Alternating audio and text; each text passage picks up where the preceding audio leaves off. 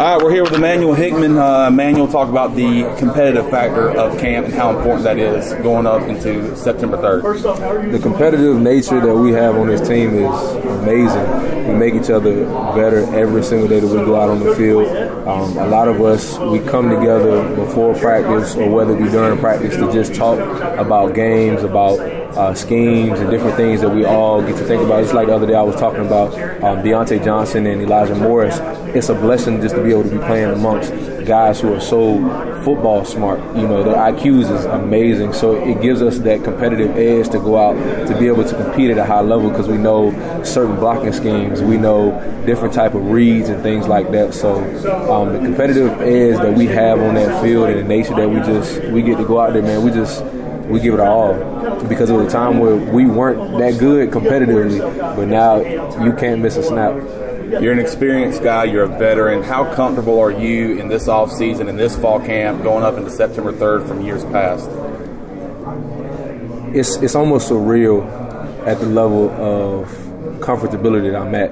Um, I have to for sure give just my honor and glory to God, just be able to to be able to pray and be able to just settle in into everything He's made me to be, and um, just being around the guys all the time. You know, they're very um, inspirational. Like we have uh, a core value, inspirational work ethic. Um, so that gives me that extra boost to be able to say like the person that's next to me is going through the same things, and they put just as much time and work into it that I do.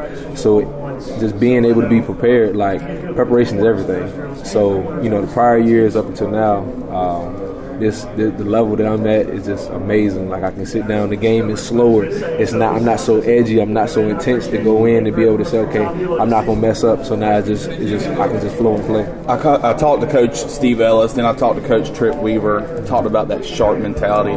For some reason, I thought it was just a secondary thing. Yeah. Coach Coach Weaver said, "No, nah, it's a whole defensive thing." Yeah. So talk about that mentality. Talk about how important that message is to you guys. the shark mentality is just uh, we learn the value of a shark has to go and hunt in order to survive. And if you're if you're in this game and you're not looking to go and hunt, you're gonna be the huntee, you're gonna be the prey.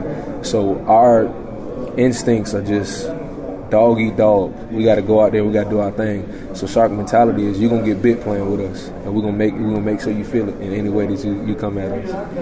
All right, Emmanuel Hickman. Appreciate, appreciate it, man.